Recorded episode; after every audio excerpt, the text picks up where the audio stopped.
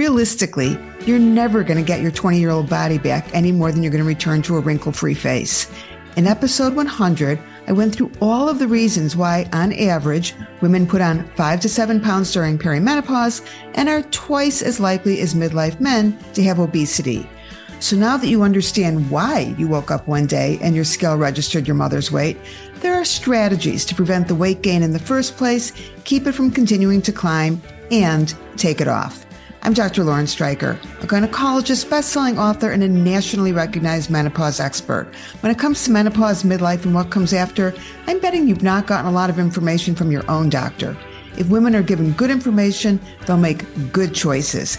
And I'm here to give you the inside information. There are plenty of midlife women who are just fine with that extra 10, 20, or 30 pounds. And in fact, are kind of offended at the suggestion that they even need to lose the weight. Today, the mantra is all bodies are beautiful, which has resulted in a culture that not only accepts having obesity as being normal, but sometimes attacks healthcare professionals who suggest that losing weight would be beneficial. But advising a patient on the benefits of maintaining a healthy weight is not the same as fat shaming.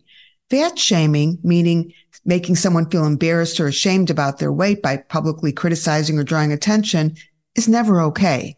And when I tell a patient that they would benefit by losing weight, I'm not making any judgments on if large men and women are just as attractive, just as sexy, and just as good as people who do not have obesity. I'm just sticking to the medicine and sticking to the facts. So here's the facts. I'm going to give you the list of medical conditions that are directly tied to being overweight and having obesity. It's a long list, but I'm not going to speed it up like they do at the end of drug commercials when they don't really want you to hear all of the possible side effects of a medication. This is something you do need to hear. So being overweight and having obesity is associated with a lifetime risk of high cholesterol, kidney disease, metabolic syndrome, type 2 diabetes, joint disease requiring joint replacement, gout, depression, sleep apnea, asthma, cardiovascular disease, hypertension, GERD, urinary incontinence, sexual dysfunction, and according to the CDC, at least 13 kinds of cancer, including esophageal cancer, brain cancer, multiple myeloma, kidney cancer, uterine cancer, ovarian cancer, thyroid cancer, breast cancer in postmenopausal women, liver cancer, gallbladder cancer, stomach cancer, pancreatic cancer, colon cancer, and rectal cancer. So from a medical point of view, the benefits of maintaining a healthy weight are not controversial. And when someone says they're healthy despite carrying around an extra 50 or 60 pounds, my response is, you're healthy at this moment in time, but you're setting yourself up for disaster down the road. Some women are only five to 10 pounds over their premenopause weight and are not medically at risk, but are highly motivated to take it off either because they feel better, prefer the way they look at a lower weight, or are concerned that they're going to continue to gain. And as I mentioned in the last episode, that was me. I gained around 10 pounds during perimenopause, which was not catastrophic, but I really wanted to take it off both because of vanity, but also because of my family history. And I was worried that if my weight continued to go up, I was a ticking time bomb for heart disease. So it's just as valid to want to lose a small amount of weight as it is to want to lose significant weight, acknowledging that the stakes are a lot higher for someone who's on the verge of diabetes. Obviously, it's better to prevent the weight gain than to have to take it off later. And good news is it's not inevitable that women will gain weight with menopause. The Women's Healthy Lifestyle Project was a study to see if lifestyle interventions could prevent menopause related weight gain. In this study, premenopausal women were divided into two groups. Group one had regular sessions regarding diet and exercise education. Not only did they not gain weight when they went into perimenopause, but they actually lost weight. Group two that had no intervention gained the typical five to seven perimenopause pounds. So my tips. I'm not going to tell you to just exercise more and eat less. You've already been told that about a hundred times. My approach is to eliminate as many of the specific factors and behaviors that are sabotaging your ability to lose weight, even if you're pretty good about sticking to a healthy diet. This is what worked for me. First, I'm going to cover specific interventions that have been proven to prevent perimenopausal women from gaining weight and help postmenopausal women lose weight. Interventions that have nothing to do with diet or exercise.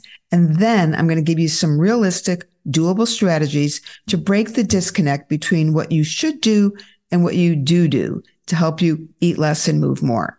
And in many cases, it's harder to change the pattern behavior that goes with eating than it is to change your diet. I was originally going to cover specific diets, you know, the Mediterranean diet, Galveston, high protein, the DASH diet, intermittent fasting. But when I was putting this episode together, it was way too much to cover. So that's going to be a separate episode. I'm also not going to cover weight loss drugs and bariatric surgery because that's another big topic, which I'm saving for another time. So here goes my tips and strategies to prevent perimenopause weight gain and lose postmenopause weight. In part one, I mentioned the reason that men don't gain weight the way women do is because men don't have hot flashes and insomnia. So tip number one, you need to get rid of the hot flashes. The elevation in cortisol that occurs with every flash is sabotaging any weight loss effort. Waiting it out is not a realistic strategy, given that hot flashes last an average of seven to 10 years, and some women flash forever. Whether you choose to go with a hormonal or a non-hormonal fix, lose the flashes or it will be pretty much impossible to lose the weight. My hot flash hell book is the most comprehensive when it comes to ways to get rid of hot flashes, but I've got lots of episodes on that as well, which I'll put in the program notes. Tip number two. You need to get a decent night's sleep. Seven hours of uninterrupted sleep appears to be the magic number to ensure that the hunger controlling hormones, leptin and ghrelin, are at optimal appetite control levels. Hot flashes are the number one cause of inadequate sleep during menopause, but are not the only thing that sabotages sleep. Restless leg syndrome, stress, a snoring bedmate, chronic pain, sleep apnea. The list is long. And I cannot emphasize enough how important it is to get a decent night's sleep when you're trying to lose weight. Inadequate sleep not only slows your metabolism, as I talked about in the last episode, but also leads to poor food choices. When women would come to the menopause center saying their only issue was weight gain, the first questions we would ask were, are you sleeping? Are you having hot flashes? Inevitably, the women who were struggling the most were the women who were sleeping the least. A sleep specialist, and most large hospitals have one, is the first step if you've already fixed the flashes and still not sleeping. A lot of women are turning to cannabis. And yes, I do have an episode coming up about cannabis and sleep. Tip number three, hormone therapy. Estrogen will not only get rid of the flashes and help you get a decent night's sleep, but will also help reduce that muffin top. Not get rid of it, just make it a little less noticeable. It's been scientifically proven that women who take hormone therapy gain less weight than women who don't take hormone therapy. The postmenopausal estrogen progesterone intervention study, known as the PEPI trial, was a large, well-designed trial to specifically look at heart disease risk factors in healthy menopause women. In PEPI, women taking oral estrogen gained less weight and had a smaller waist circumference than women on no estrogen. Ditto the Kronos estrogen intervention study, known as the KEEPS trial. In KEEPS, women on transdermal estrogen that was started within three years of the menopause transition gained less weight and had a smaller waist circumference than women on no estrogen. And it is well established that there's a reduction in risk of type 2 diabetes and insulin sensitivity in women who take estrogen. There are multiple studies that show that estrogen changes metabolism and hunger cues in the brain. Loss of estrogen after menopause increases total adiposity and decreases lean body mass. And estrogen therapy, either oral or transdermal, helps prevent this. So for all the women that worry that taking estrogen will make them gain weight, it's the exact opposite. Tip number four. Beware drugs that pack on pounds. So many medications promote weight gain, including medications that are frequently prescribed to perimenopausal women. Many of the non-hormonal medications to prevent hot flashes, gabapentin, clonidine, and many antidepressants, including paroxetine and other SSRIs, are all on the list. So if you're taking one of those medications, talk with the prescriber to see if there's an alternative option, such as fezolinetant, that's not associated with weight gain. Tip number five, stress management. I can't do anything about mass shootings, the death of democracy, and the fact that a majority of the women in this country no longer have control over their own uterus. But seriously, stress management is really important. And while it would be nice to get out of that toxic work situation or make chronic financial problems disappear, it can really make a huge difference taking up meditation or seeing a therapist. Getting rid of your hot flashes and insomnia will definitely cut down on your body's stress and maybe turn off the news. Moving on. For me, as someone who's always stuck to a pretty healthy diet, I wasn't eating bad stuff. I was eating too much stuff. And it was the behavioral tips and strategies that impacted how much I was eating that made a huge difference. And it's not just about food. Alcohol for some is an even bigger problem. And I'm not talking today about the, the many health issues that surround alcohol and even putting aside the fact that alcohol can make hot flashes worse. I'm just specifically talking about the impact of alcohol on weight. Perimenopause and postmenopause women tend to drink more than women in their 30s or 40s. Part of it is the kids are out of the house and there's more dining out and socializing, or the kids are still in the house and you need to escape from the stress of that. And then there are those who drink to help them fall asleep. Whatever the reason, Women are drinking more, including binge drinking, and those drinks are going to add a lot of calories. So if you don't drink at all, skip the next three tips. But if you do drink, tip number six is drink like they do in Hollywood. I mean, ever wonder how celebrities keep from gaining weight? Having your own trainer and personal chef doesn't hurt, but sticking to tequila and other clear alcohol is a strategy that also helps. The choice of alcohol has a huge impact on your calorie intake. Cocktails, beer, and other sugar filled drinks like margaritas are the worst.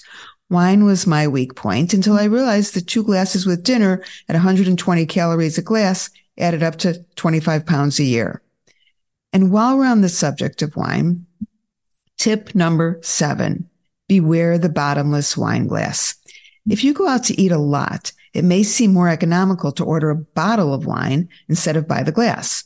But an attentive, motivated waiter will make sure your wine glass is never empty. It might cost you a little more to order by the glass, but you'll drink less and know how much you're drinking if you don't let your waiter do the pouring. Tip number eight. The first drink always goes down the fastest. So before you gulp down that tequila, start with a sparkling water. I put it in a wine glass and drop a lemon slice into it so it seems more festive. It will cut down on your alcohol consumption for the evening by at least one glass, if not two. So moving on to food. Restaurants in general are challenging and buffets are the worst. So tip number nine, scope out the end of the buffet first. I worked my way through college and medical school as a waitress in a seafood restaurant. For my Chicago listeners, remember Jonathan Livingston Seafood? Jonathan Livingston Seafood pretty much paid for medical school. They were well known for their amazing seafood buffet. On that buffet, the starchy, fatty, filling, really tempting, inexpensive stuff like tuna salad swimming in creamy mayo, pasta salad, and potato gratin loaded with cheese were at the beginning of the buffet. The restaurant was banking on the fact that people would load up on that stuff and not have any room on their plate or in their stomachs for the more expensive shrimp, oysters, and crab legs at the end of the buffet. So before you load up your plate, scope out the whole buffet. And if you're ordering, tip number 10, skip the starters. I mean, restaurants in general are my biggest challenge. When I eat at home, I don't start with appetizers. Yet when we go out to dinner with another two or three people, the first thing that happens is after you've downed that first cocktail, the wait person offers starters and my table of four orders two or three starters to share. And before I know it, fried calamari, mini crab cakes, and the bread basket have landed on the table. So just say, you know, I'm going to order my own starter and then get the shrimp cocktail, roasted cauliflower, or a green salad. Tip number 11. Think about sharing your entree. I mean, portions in most restaurants are huge. And by the time you've had your starter and a salad, you don't really need a whole plate full of food. My husband and I always share an entree, and sometimes we even end up taking some home. You'll save a lot of money with this strategy.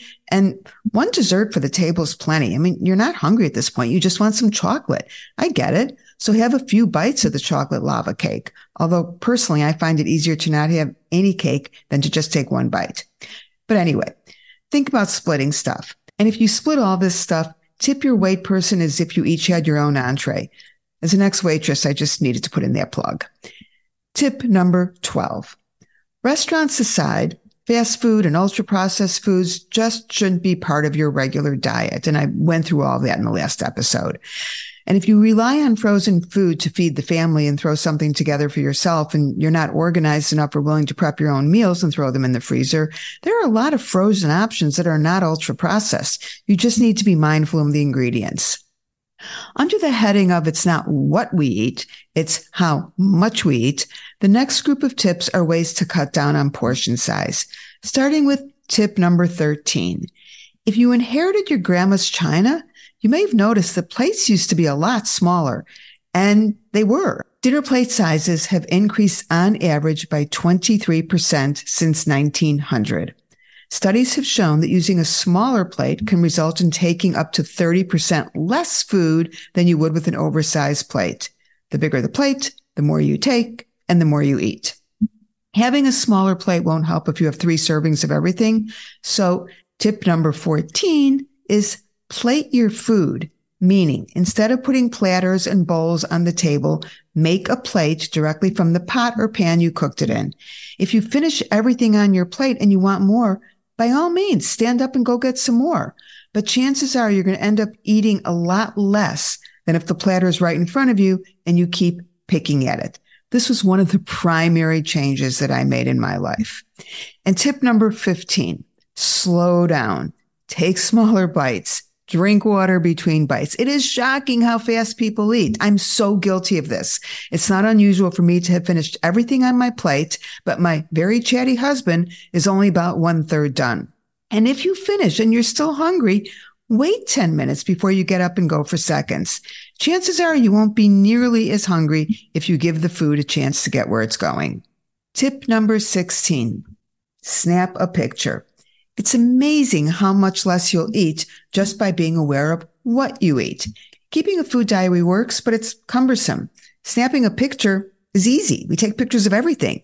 So before you put anything, and I mean anything in your mouth, even if it's just one M&M, take a picture of it. You may still eat it, but this strategy has been shown to decrease the amount that you eat without making any other changes. And don't delete the food photos right away. At the end of the day, take a look at everything you've eaten. Everything. Tip number 17. You may want to rethink skipping breakfast. A year long study showed that women who did not stack mid morning lost on average 4% more body weight in comparison to the 10 a.m. snackers. And the people that are most likely to snack are the ones that do not eat breakfast. So eat a decent breakfast. And if you're really hungry mid morning, as opposed to eating because you're bored or need to take a break from what you're doing, make sure you're surrounded by apples and carrot sticks as opposed to chips and trail mix. This strategy is not for those doing intermittent fasting, another topic for another day. Tip number 18. The sugary drinks have got to go. Multiple studies have proven that sugary drinks increase the risk of obesity, as well as heart disease, diabetes, cancer, and gout. A typical 20 ounce soda contains 240 calories or more. These calories do not give a feeling of fullness, so you will not eat any less. Replacing sugary drinks with non-sugary drinks can result in an average weight loss of 2 to 2.5%. I usually go with sparkling water and then a splash of cranberry juice or some fresh fruit. And speaking of juice, instead of drinking a huge glass of OJ in the morning, eat an orange. The other thing that's interesting is the same holds true for artificial sweeteners. Unless you're a diabetic, there's really no advantage to using artificial sweeteners, even though they don't have the same number of calories Every study has shown that people that use artificial sweeteners do not lose weight more than people that just use a little bit of sugar. Tip number 19. When I offer to bring food to a party, yeah, it's to help out the host, but it's also to make sure there's something I'm going to want to eat. That way I can avoid getting stuck at a dinner with no choice other than lasagna and salad drenched in Thousand Island dressing. But tell your host what you're thinking of bringing in advance so they don't have a stroke when you walk in with your turkey pumpkin chili and they've carefully planned a French bistro theme. On to moving a little more. The truth is, is that when it comes to weight loss, unless you're running marathons, in every study, dietary changes and behavioral modification made a much larger difference than physical activity alone. But increasing your activity will not only burn some calories, but will also help reduce belly fat and body weight, tone muscle, and prevent osteoporosis, chronic diseases, and decrease long-term problems, including cognition. It is not controversial that people that remained active generally live longer. I just finished watching the documentary Live to 100 Secrets of the Blue Zones about the seven specific communities in the world in which people live the longest. And in addition to eating a healthy diet, one commonality in every community was lifelong daily activity. If you like to go to the gym five times a week or happen to live in a mountain village that requires walking up a hill multiple times a day, you're all set. Skip ahead. But even if you do not live in the hills of Sardinia, you can still increase your daily activity without having to take up pickleball. So tip 20. When I'm working from home, writing or working on lectures, I'm always either walking or standing at my treadmill desk.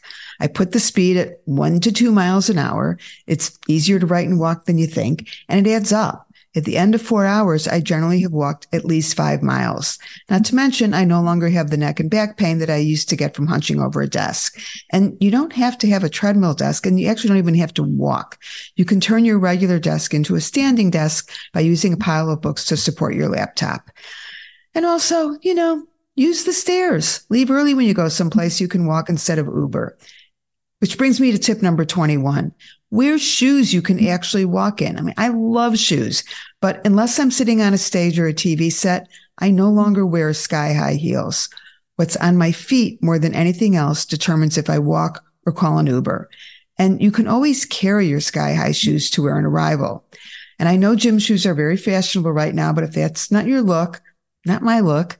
Check out Pashion Shoes, P A S H I O N. They have switchable heels. You can wear them as flats and then screw on a block heel or screw on a four inch stiletto. Also great for travel. And no, they did not sponsor this episode, but if they want to send me some money or shoes, I won't say no. Tip number 22. Spending time with a friend does not need to always involve food. I mean, it's so automatic. Let's meet for lunch. Let's meet for coffee. Let's meet for a drink. There are other ways to socialize besides having a meal or a drink together. Share your weekly manicure with a good friend, golfing, just go for a walk, shoe shopping, my very expensive weakness are all ways to catch up without eating in the process. And finally, my last tip, number 23. Don't let friends sabotage your efforts. I mean, don't you love it when you decline cake, but then your friend cuts you a piece anyway, places it in front of you and gives you permission to eat it? If you had a life threatening allergy to shellfish, would you agree to have a hunk of lobster because it was your friend's birthday? Exactly. And you know, your scale's not your enemy. I can't tell you how often a woman will come in for her annual visit and then be shocked that she gained five pounds since her last annual visit. When I ask, do you ever weigh yourself? The most common answer is no. I can tell by the way my clothes fit if I've gained weight. Okay. Women that wear skin tight, I can barely breathe jeans will know if they've gained an ounce. But if like most of the world, you spend your day in yoga pants, you will definitely not know if you put on a pound every month, which adds up to 10 to 12 pounds by the end of the year. So get on your scale every week or two. It is infinitely easier to lose one pound than 10 pounds. So those are my tips. The truth is most of my patients know what they should do and can give the lecture on what they should and should not be eating. For a lot of women, it comes down to the pattern behavior that sabotages a healthy diet. Try out even just a few tips. A weight loss of even 5% can reduce risk factors for cardiovascular disease, such as elevated lipids, hypertension, and diabetes. It's interesting to me that if someone has a medical illness, such as diabetes or heart disease, it would never occur to them to come up with a do-it-yourself treatment plan. But when it comes to weight loss, everyone thinks they're a failure if they didn't do it on their own. Structure and accountability make a big difference. Almost every local hospital has a program. And whatever program you choose, make sure it's a plan you can sustain. That would not be the nothing but grapefruit diet.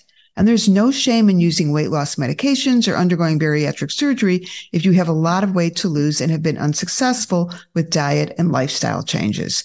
Obesity is a medical condition with medical consequences and sometimes requires medication or even surgery.